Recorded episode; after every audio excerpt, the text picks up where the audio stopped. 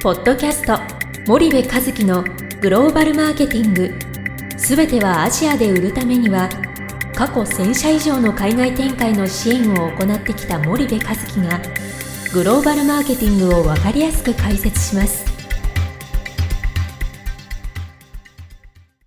こんにちはナビゲーターの東忠夫ですこんにちは森部和樹です。じゃあ前回あのタイでなかなかちょっとディストリビューターが見つからないというようなはい。ご相談の背景をはいお伺いしたんですけど、はい。もう一度ちょっとおさらいであのここから聞くリスナーさんもいらっしゃると思うのはい。で、はい。教えていただきたいんですが、はいあのタイはえっ、と ASEAN の中でもそのえっ、と小売りがやっぱり強い、うんあのうん市場にもう変わってってますよっていう、はいまあ先進的なあのえー市場 SMT、うん。シンガポールマレーシアタイの分野に入るので。うん。ASEAN まあよく僕3つに三つのグループに分けてっていう話をすると思うんですけど先進 ASEANSMT の T ですよね。はい。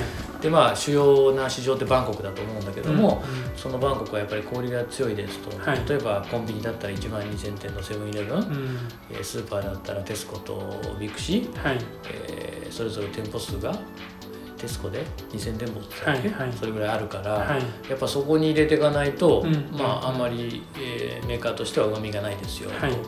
でそうなった時に、うやっぱりその小売りが強いわけですよね。それだけ、うん。えーだってセブンイレブンだって日本ですら2万店だよ。その半分そうですねタイであるっていうわけだから、んうん。でそうするとやっぱりそこと取引関係の強いディストリビューターのグループから選定をしていくってことをやらないと、はい。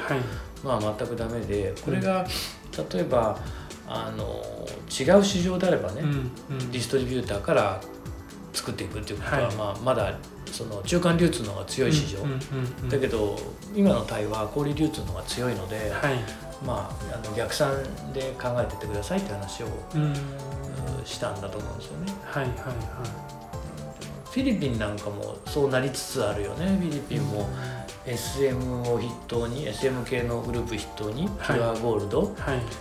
それからルスタンズがロビンソンズに買収されたから今ロビンソンズグループなのかな。そうですね。なのでこのまあ3強グループじゃなはいいですか、はい。でいずれもまあ言ったらあの財閥系だよね、うんでそれぞれ金融で持ってたり、はい。不動産持ってたりするわけだけども、うん。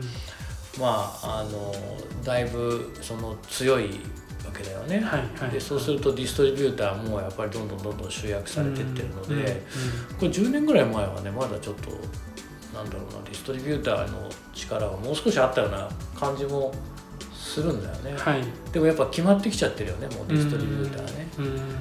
だからもうなんかもう ASEAN はなんとなくもう菓子ならここだし飲料ならここだし、はい。ビールならここだし、うん。えー食品ならここだしみたいなね、うんうんなんかそういうのがだんだん出来上がってきちゃってるよね、うん。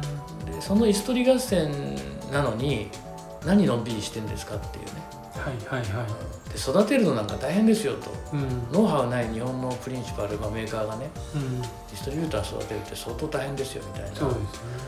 そういう部分もあるのでまあ、うん、大変じゃないかなと思うんだけどね、そうするとまあやっぱりじゃあフィリピンも、うん。まあそうなりつつタイみたいに市場がなりつつあると、はいはい。うんそうするとやっぱタイなんかはタイの地場企業も結構強くなってるし、うん。まあ、中国製が結構入入ってきているイメージがあるので、はいはい。やっぱそういう商品、まあ、メーカー側のうん。商品提供する側のうん。力もやっぱり関係してくるってことですね。そうですね。うん。だからそんなにおちおちしてらんないと思うんですよね、うん小売りとのリレーションシップもしっかりメーカー持たないとプリンシパル側がね、はい本当にタイなんて地場メーカーはあの成長著しいし、うんまあ、インドネシアとかもそうですよね、はいはい。フィリピンはねなんか製製造業のその進化が遅れたまあの ASEAN のね、はいあれでもあるからあれだけど、うん、そこは一つあって。だ逆にねベトナムなんかはねまだまだ中間流通側が強いっていうかですね。MT の数がたかだかコンビニ入れても3000ぐらいでしょ、うんうんうん。でそうするとやっぱり3000店舗じゃねどんだけ周販売ってもなかなか利益出ないのがはい見えてるから、MT があの強い交渉力を持つというよりかは、まあ、ディストリビューション側、まあ、メーカー側もうまだまだ強気でいけるので、はい逆に言うとそこはなんだろうなその小売側から流通を作っていくというよりかはディストリビューター側から流通を作っていくっていうことでも、まあいいと思うんですよね。そうするとやっぱ国によってだいぶやり方もうん。変えていかないとといけないですよね。日本企業の場合なんとなくこう大きいところのディストリビューターとかねなんか同業種の製造業と一緒になってなんか安心みたいなね、はいはい。でその中でまあなんだろう。細かい管理管理っていうかその細かく報告ほうれん草はさせるんだけど、うんうん。別に何かこう戦略提言したりそのそういうことはしないから、なんか途中であんまりうまくいかなくなってはい。仲違いするなんていう例は、うん。まあ、みんな隠してるけどぶっちゃけたくさんあるじゃないですか、はいはい。だからまあそうっすよね。うん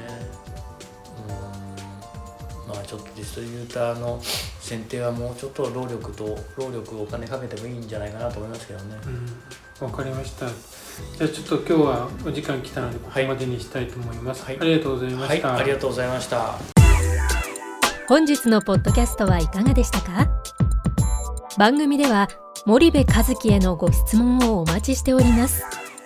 皆様からのご質問は番組を通じ匿名でお答えさせていただきます podcast アットマーク spydergrp.com ポッドキャストアットマークスパイダー grp.com までたくさんのご質問をお待ちしております。それではまた次回お目にかかりましょう。ポッドキャスト森部和樹のグローバルマーケティング。この番組はスパイダーイニシアティブ株式会社の提供によりお送りいたしました。